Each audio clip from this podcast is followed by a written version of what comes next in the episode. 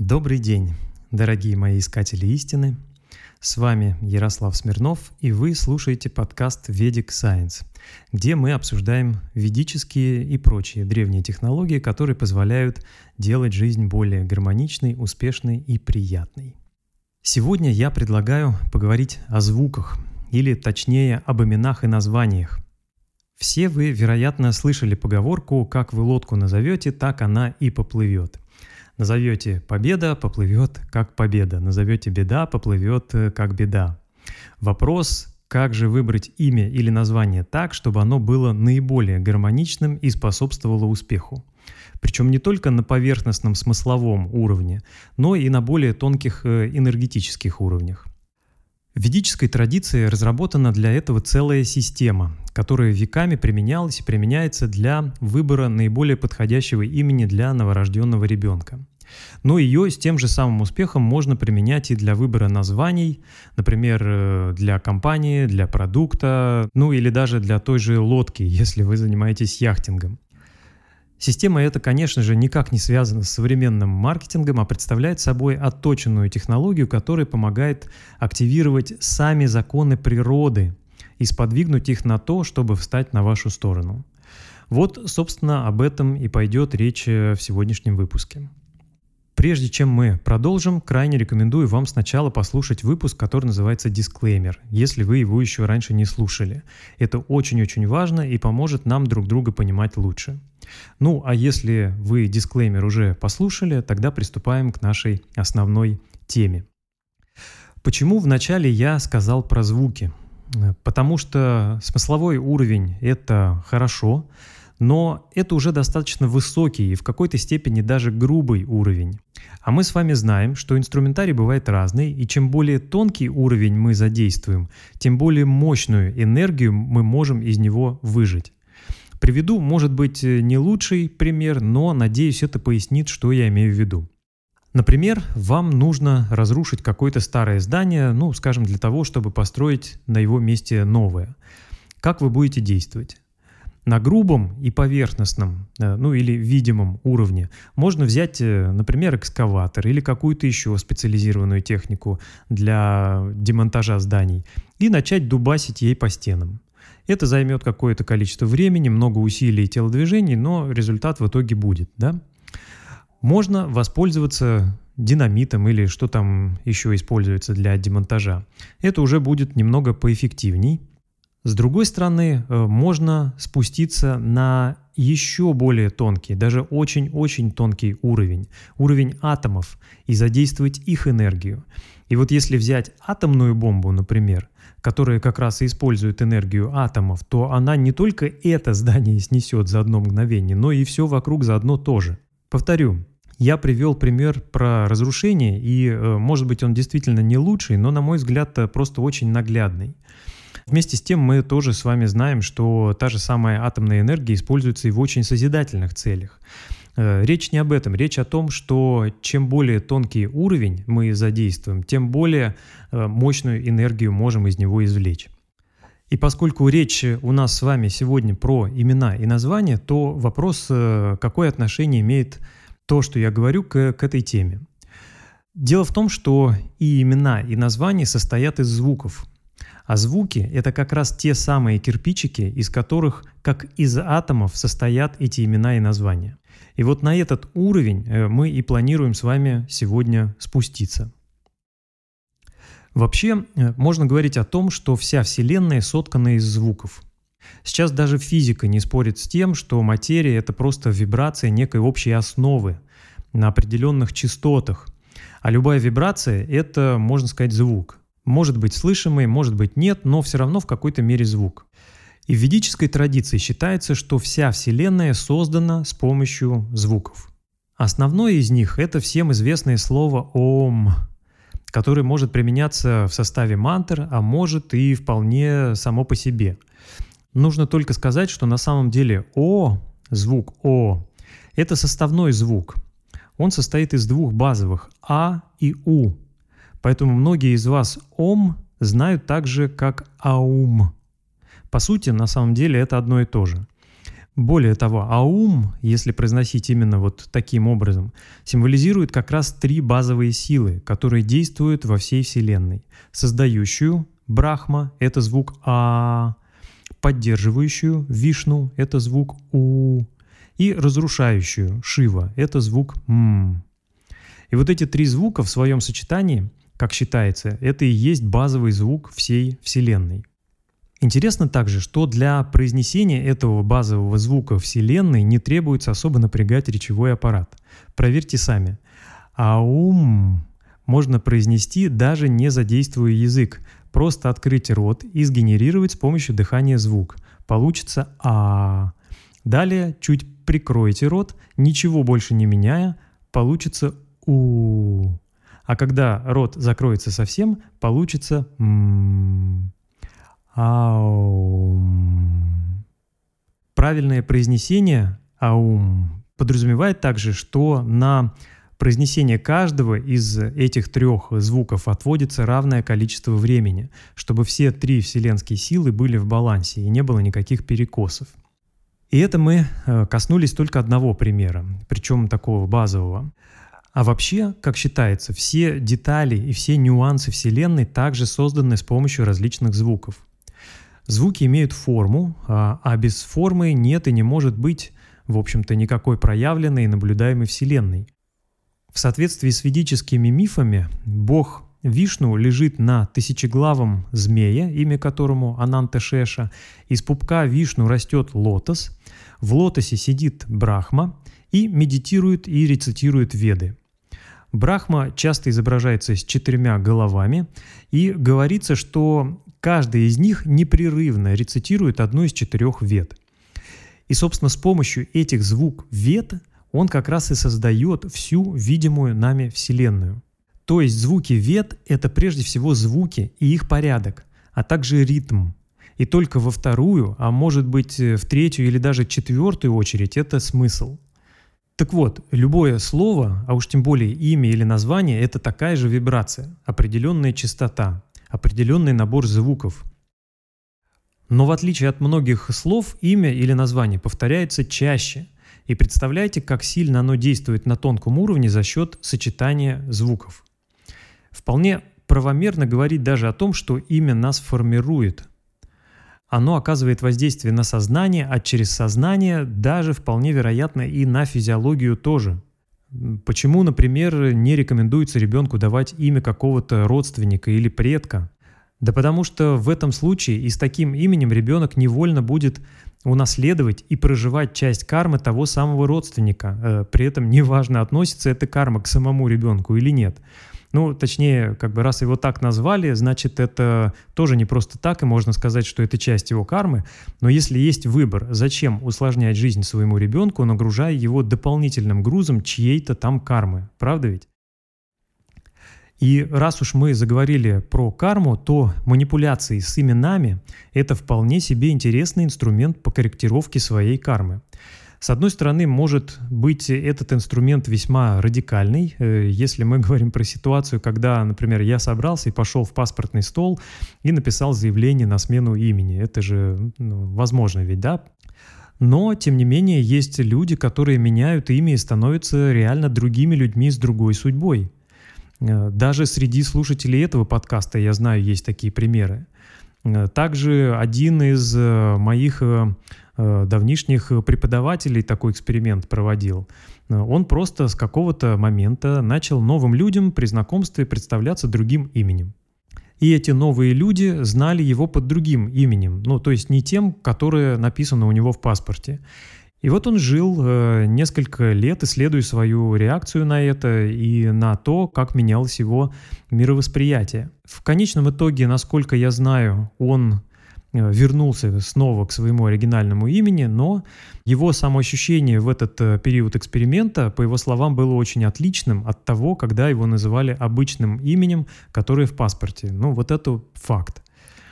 С другой стороны, э, все это перестает выглядеть радикальным экспериментом, если речь заходит о каких-то духовных именах.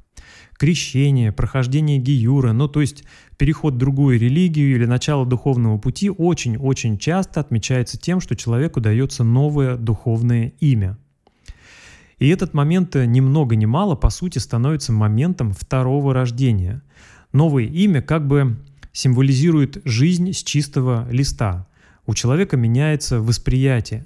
Он возвышается над своей судьбой или кармой, и ему легче работать над собой и совершенствоваться. Он также при этом обретает, ну, наверное, более отстраненный и объективный взгляд э, на мир, на себя, на вещи и так далее. В ведической традиции этот инструмент тоже, конечно же, используется. Есть даже специальное понятие двиджа, то есть э, дважды рожденный. Дважды рожденным становится представитель одной из трех высших э, каст – брахманов, священников, кшатриев, воинов или вайшьев, э, ремесленников и торговцев. И дважды рожденным такой человек становится после прохождения обряда, который называется упаяна. Обычно этот обряд э, проводится в возрасте 8-12 лет и, э, по сути, открывает перед человеком возможность изучения вет, а также возможность участвовать в различных ритуалах. Ну, получается вот такое, что ли, духовное рождение, да?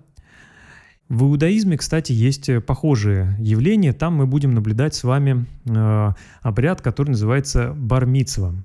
Проводится он в возрасте 13 лет для мальчиков и 12 лет для девочек, и по сути это такое духовное совершеннолетие. Считается, что с этого момента ребенок уже сам может за себя отвечать, а не родители за него. Ну и э, с этого момента на человека также возлагается обязанность соблюдения заповедей. Но, в общем, как видим, даже по ритуалам древние мудрецы э, ведические мудрецы, в частности, ну, просто не могли не понимать важность имени, ну, или также в нашем случае, например, и названий, да. Поэтому они разработали своеобразную систему, которая позволяет ни много ни мало гармонизировать свою жизнь, судьбу и так далее, и так далее. В общем, сделать так, чтобы Ребенок, например, э, жил так, чтобы наиболее гармонично и эффективно отрабатывать свою, а не какую-то чужую карму. Для того, чтобы эту ведическую систему понять и научиться применять, нам потребуется для начала взглянуть на два ее компонента. Первый компонент – это древний язык санскрит, ну и некоторые особенности его устройства. Второй компонент – это накшатры – или лунные стоянки. Это один из э, компонентов, одна из шестеренок ведического календаря, про который мы говорили с вами какое-то количество выпусков э, назад. Итак, санскрит, как известно, это чрезвычайно древний э, язык. Он близок к прародителю всей ветки индоевропейских языков – это язык как самих вед, так и всей богатейшей ведической литературы, которая настолько объемна, что сложно себе представить, как это все богатство люди умудрялись передавать из уст в уста и хранить только в своих головах, без всяких там современных костылей типа компьютеров, смартфонов и так далее. Вы только представьте себе, что ведическая литература — это значительно больше одного миллиона шлок. Шлока — это чаще всего двустишие — больше одного миллиона шлок. И это мы говорим только про то, что дошло до нас, про то, что сохранилось в, хоть в каком-то виде. Например, одна только Ригведа — это более 10 тысяч шлок.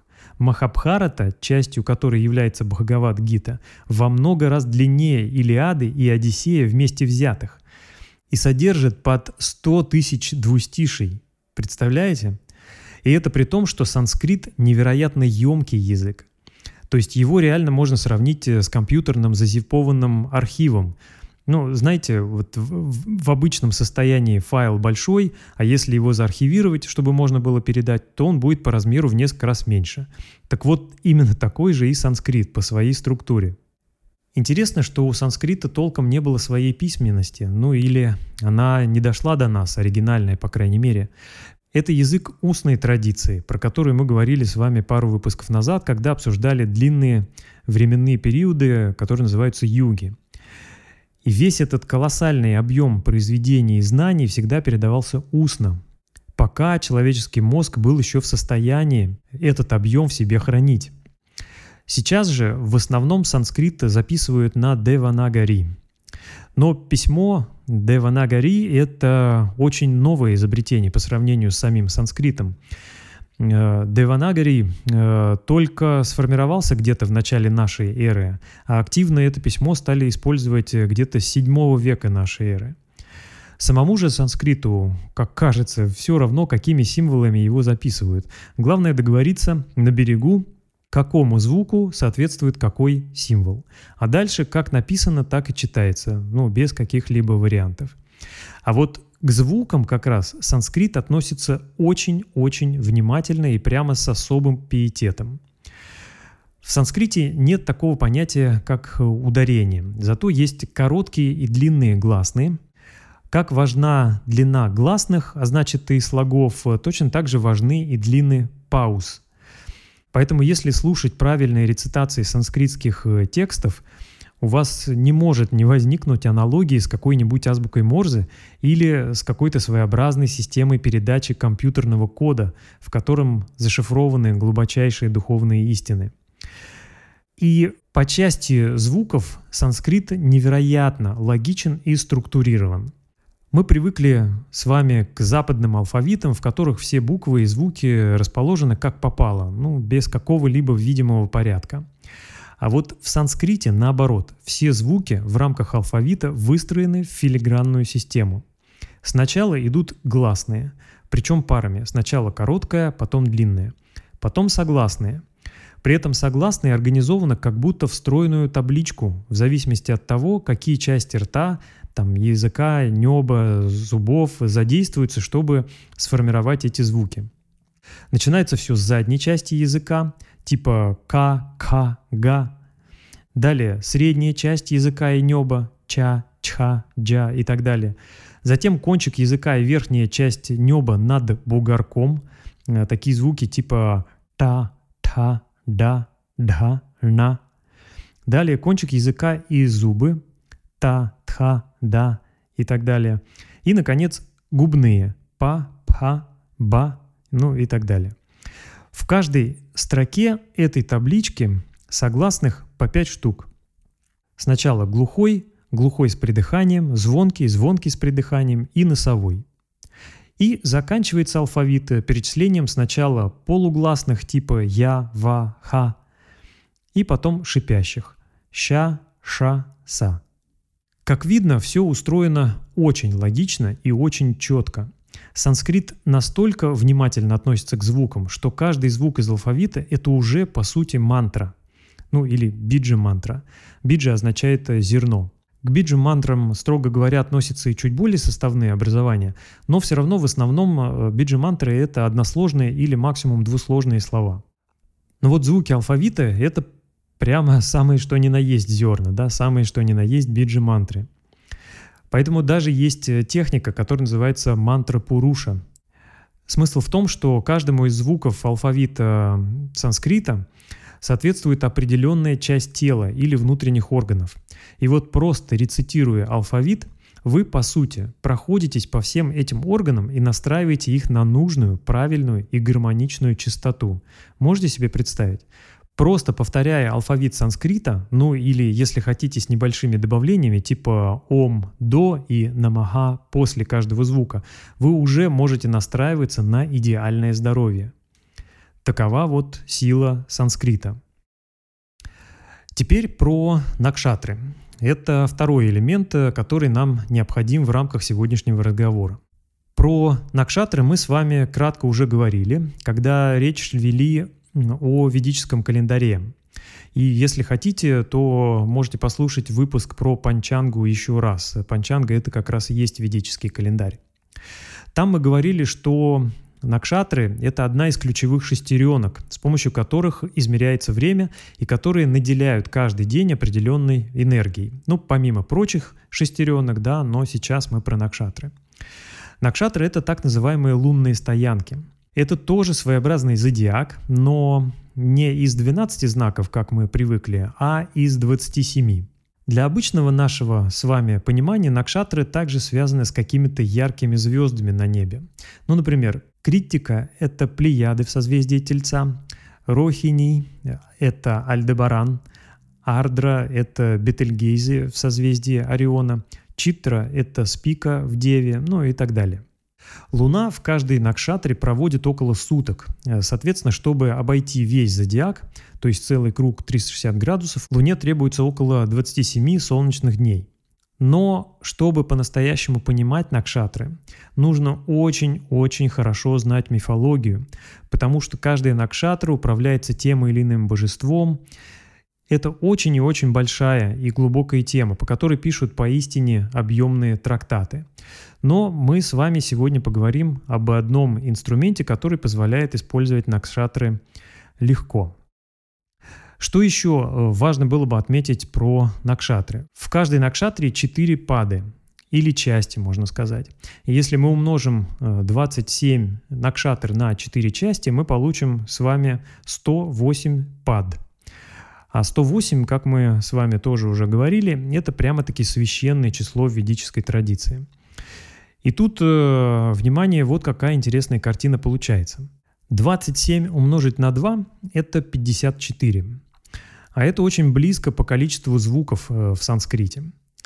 Некоторые источники вам так и будут говорить, что, мол, 54 э, буквы да, в санскрите, хотя это не совсем так, или, может быть, нужно смотреть, на что именно считать, а что именно не считать.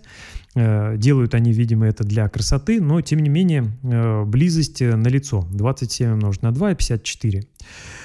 А если вспомнить про технику мантры Пуруша, то по сути получится, что каждый накшатри в целом соответствует в среднем где-то два звука санскрита, то есть в среднем две биджи-мантры. Ну и еще интересно, да, что 54 умножить на 2 это, собственно, и есть 108. И здесь некоторые источники говорят, что э, каждый звук санскрита может быть женским, может быть э, мужским. Но это мы немного отвлеклись. К чему я говорю об этих э, всех э, соответствиях, числах э, и так далее? Это все к тому, что есть такое понятие, как свара сиддханта. Можно перевести как теория гласных или теория звуков. И согласно этой теории, каждой паде, каждой накшатры соответствует определенный звук, точнее слог, который состоит из одного звука из согласных, полугласных или шипящих, плюс одна из пяти ключевых гласных. В общей сложности получается 108 комбинаций по общему числу под 27 накшатр. И поскольку все так стройно устроено, то древние мудрецы рекомендовали смотреть на Накшатру и Паду, в которых находилась Луна в момент рождения человека. А Луна — это, помимо всего прочего, символ нашего ума. И выбирать имя так, чтобы оно начиналось с наиболее гармоничного слога для этой конкретной пады. И тогда человек проживает свою жизнь наиболее гармоничным образом. И проживает свою жизнь и свою карму без каких-либо там примесей. Поэтому, если вы хотите своему ребенку преподнести, возможно, один из самых важных подарков в жизни, подберите ему имя в соответствии с падой Накшатры, в которой находилась Луна в момент его рождения. И это будет идеальная картина.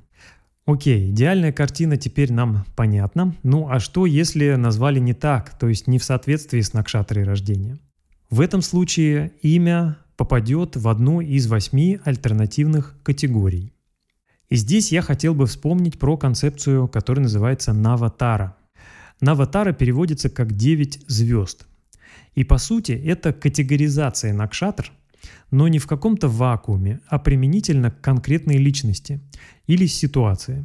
То есть это индивидуализированная категоризация накшатры. И с помощью этой техники легко определить, гармонично ли для вас лично та или иная накшатра или нет. Например, если мы берем обычную классификацию в вакууме, да, то есть обычные смыслы накшатр, то та или иная накшатра может быть злой, но применяя Наватару, мы можем обнаружить, что для вас лично, наоборот, она будет позитивной. И наоборот, в целом Накшатра, например, может считаться крайне благоприятной, но для вас лично это может быть не совсем так или даже совсем не так. Так как же это определить? Как пользоваться подходом, который, собственно, именуется Наватара? Как можно догадаться, категорий Накшатр получается 9. Накшатр всего 27, То есть получается, что в каждую категорию попадает три накшатры. Первая категория – это джанма, то есть рождение – чтобы вам было легче следить за мыслью, откройте одну из ссылок, которые можно найти в описании к этому выпуску. Я не буду зачитывать список из 27 накшатр, это все равно будет э, сложно воспринимать на слух, но вот со вспомогательными материалами будет э, все очень легко и, я надеюсь, наглядно и понятно. Те из вас, кто были на моей онлайн-встрече, посвященной практическим аспектам применения панчанга, то есть э, ведического календаря, наверняка помнят э, вот слайд, который находится по первой ссылке. Но вкратце повторю и э, все объясню. Если хотите, чтобы вам было легче следить за мыслью, то поставьте выпуск сейчас на паузу и откройте первую ссылку, которая есть в описании. Ну а если открыли, тогда продолжаем.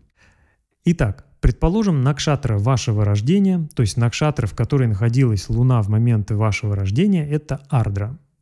Тогда смотрим целую строчку. Ардра, Свати и Шатабхиша. Все эти три накшатры находятся на одной строке. Все они попадают в категорию джанма, то есть рождение. Следующие за накшатрой Ардра – это Пунарвасу. Она попадает в категорию сампат, то есть богатство.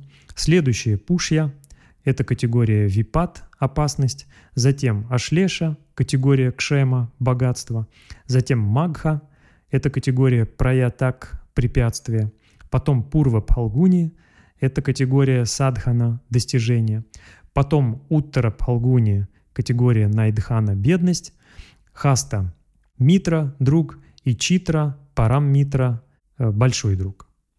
И потом цикл снова повторяется. Свати – это снова джанма – рождение, вишакха – это сампат – богатство, анурадха – это випат – опасность, джештха – кшема – богатство и так далее, и так далее.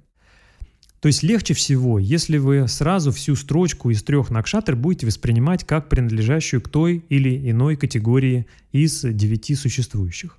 При этом накшатра, в которой находилась Луна во время рождения, какой бы она ни была, плюс две накшатры на той же строчке будут иметь категорию джанма. Следующая строчка, соответственно, сампат и так далее, и так далее.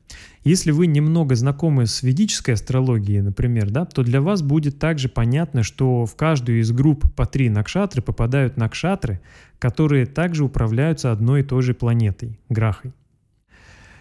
И вот так очень легко вы можете понять, что каждая из накшатр значит именно для вас. Не в целом, а именно конкретно для вас. И это знание э, можно использовать для планирования своего графика, например. Как раз об этом речь шла в выпуске про панчангу. Можно использовать для того, чтобы понять, например, какие отношения у вас будут с вашей супругой или супругом потому что накшатры ваших рождений будут неизбежно составлять один из вариантов взаимодействия.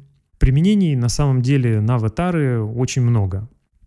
Но поскольку мы говорим сейчас про имена и названия, то, зная накшатру своего рождения, а также накшатру, к которой относится начальный слог того или иного имени или названия, э, вы можете легко, в общем-то, определить, что для вас это будет э, значить. Ну, а категории даже не нужно объяснять, потому что названия этих категорий э, говорят сами за себя.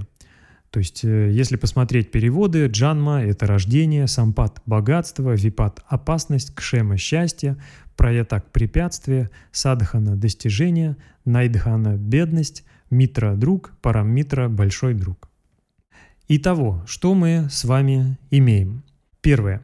Имя может быть гармоничным и помогать, а может быть и препятствием. Второе, э, есть система Наватара, с помощью которой можно проверять все, что угодно, подходит ли день, подходит ли партнер и тому подобное. Кстати, также можно проверять, подходит ли мантра, например, или нет. И это очень простой и практичный инструмент. И главное, персонализированный и индивидуализированный. Так а что все-таки про имена и названия? Как этот подход на аватара применить к именам? Да очень просто. Берем паду накшатры, рождения, и смотрим, какой подходит для этого слог. А это можно посмотреть по второй ссылке, которую я привожу в описании. Там вы найдете все перечисленные пады и соответствующие им слоги. Можете прямо сейчас и открыть. И вот, например, посмотреть. Накшатра рождения, предположим, Магха Пада 2. Посмотрев на таблицу, обнаруживаем, что там стоит слог «ми». Вот и, пожалуйста, Михаил, Миша, Митя, Мила и так далее. Все это подходящие гармоничные имена. Или, скажем, человек родился в Накшатру критика пада 1. Видим там А. Александр, Андрей, Алина, Алена и прочее. Все эти имена тоже будут прекрасно подходить. И самое главное, помните про Наватару. То есть если имя или название не соответствует той паде, которая в момент рождения, это не значит еще, что все потеряно, потому что оно точно соответствует какой-то другой накшатре. А классификацию этой другой накшатре можно посмотреть по табличке, которую мы с вами рассматривали буквально несколько минут назад. Приведу пример. Предположим, человек родился, когда Луна была в критике пада 1. И хорошо бы, чтобы его назвали на А, как в примере, который я только что привел. Но родители решили так, что дали ему имя, скажем, Роман. Если посмотреть по таблице, э, первый слог «ро» соответствует накшатре «свати».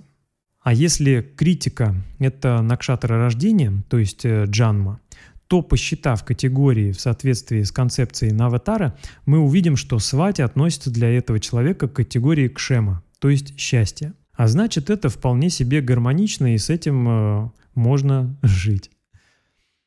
Как видно из всего нашего обсуждения, главным слогом в имени и названии является первый. Именно он в соответствии с данным подходом и определяет качество имени или названия. Также стоит заметить, что не всегда можно легко подобрать имя или название в соответствии с падой накшатры, хотя именно это и является для человека наиболее гармоничным сочетанием. Все дело в том, что в этой таблице, в этом подходе используются звуки и слоги санскрита, и не все они имеют аналоги в русском или каких-то других западных э, языках. Ну вот, например, попробуйте подобрать русское или какое-то западное имя, которое начинается с Гха. Это Накшатра Ардра Пада 2. Что же делать в таких случаях? Очень просто. Применять концепцию Наватара. Если вы не можете придумать имя или название из тех слогов, что предлагает Пада Накшатры рождения, то хотя бы не выбирайте имя или название, которое будет начинаться на те слоги, которые соответствуют для вашего ребенка или вас э, лично негармоничным категориям, таким как э, випад, опасность, проятак, препятствие или найдхана, бедность. Вот так. Ну что, подведем итоги? Итак, если вы выбираете имя ребенку, не спешите. Дайте ему сначала родиться, посмотрите паду Накшатры – в которой находилась Луна в момент его рождения, и выберите подходящее имя в соответствии с ней. Это, как считали ведические мудрецы, будет для ребенка наиболее гармонично. Что еще? Э, то же самое можно делать и с названиями э, для компаний, бизнеса, продукта, да чего угодно. Э, и здесь есть, по сути, два варианта. Первый вариант. Выбирайте название из расчета, когда будет проходить старт, регистрация или запуск. Ведь можно заранее посмотреть э, время и определить, в какой паде или хотя бы в какой накшатре будет находиться Луна э, в определенный момент э, в будущем. В принципе, для базовых расчетов есть вот третья ссылка, которую я привожу в описании. По ней вы найдете калькулятор, который поможет вам по дате, времени и месту определить паду Накшатры, в которой была или будет Луна. И это, собственно, первый вариант – Второй вариант. Э, выбирайте название так, чтобы начальный слог названия соответствовал благоприятной для вас категории Накшатр по Наватаре. Например, сампат – богатство, или кшема – счастье, или садхана – достижение, ну и так далее. Далее. Если вы вдруг обнаружили, что родители вас назвали не тем самым гармоничным образом, который был рекомендован ведическими мудрецами – Повторю, не пугайтесь, в этом ничего страшного нет. Вы уже столько живете с этим именем. Для начала проанализируйте, в какую категорию Накшатр для вас лично попадает ваше имя. И находите ли вы в этом какие-то параллели или объяснения для себя. Э, Все в этих вопросах ведь очень индивидуально. Мы с вами в рамках наших разговоров э, берем какой-то один аспект и рассматриваем его под увеличительным стеклом. А помимо этого ведь есть еще куча других факторов, которые также имеет смысл учитывать. В общем, сразу бежать и тут же менять свое имя не стоит. Хотя, с другой стороны, безусловно, это может быть э, опцией. Но тут главное без фанатизма. Взвесьте сначала все за и против, а может быть вам понравится идея э, легкого эксперимента и игры со своим именем. Например, весьма безобидным вариантом может быть э, такой вот способ. Наверняка есть какое-то сокращенное имя, которое является производным от вашего полного, и которое будет э, начинаться с более гармоничных для вас э, слогов. Может быть, как раз стоит обратить на него внимание и почаще использовать его. Ну, например, Дима и Митя вроде бы это сокращенные варианты от Дмитрий, да? Но Дима — это Ди Накшатра Пурва Бхадрапада, а Митя, Ми, это Магха. И, возможно, Митя э, будет попадать по Наватаре в более э, благоприятную категорию для вас э, лично. Если вам такой подход понравится, то и имя полностью менять, собственно, не придется. И главное, все-таки помните, назвали вас так, как назвали, не просто так. Хотите вы того или нет, но это тоже часть вашей кармы. И всегда сначала полезно поразмышлять, какой урок вам таким образом преподносит ваша карма, и зачем это произошло именно так, а не как иначе. Ну и последнее. Мы с вами говорим об общих принципах, а применять их можно весьма креативно и для других целей. Например, вы устраиваетесь на новую работу. Помимо прочих факторов, можно глянуть на название компании, в которую вы хотите пойти работать, и посмотреть, к какой накшатре оно относится и в какую категорию накшатр от вашего рождения попадает. И это также может быть дополнительным неким индикатором того, что вам можно ожидать от этой компании. Вот такие вот наши с вами сегодняшние итоги. Ну а я также напомню, что всегда рад вашим отзывам, комментариям и предложениям. Пишите, отправляйте голосовые сообщения, рассказывайте о своих опытах э, и впечатлениях. Ссылка на страницу, где это можно сделать, э, всегда находится в описании к каждому выпуску. Также, как обычно, буду вам невероятно признателен за абсолютно честный и непредвзятый рейтинг, э, ну или отзыв к этому подкасту или каналу целиком, чтобы я тоже мог понимать, насколько это все вам интересно, полезно или, напротив, совсем не интересно и не полезно. На этом благодарю вас за внимание. Желаю вам настоящей гармонии с собой и с миром, невероятных открытий, огромных успехов и, конечно же, больших чудес в вашей жизни. До новых встреч!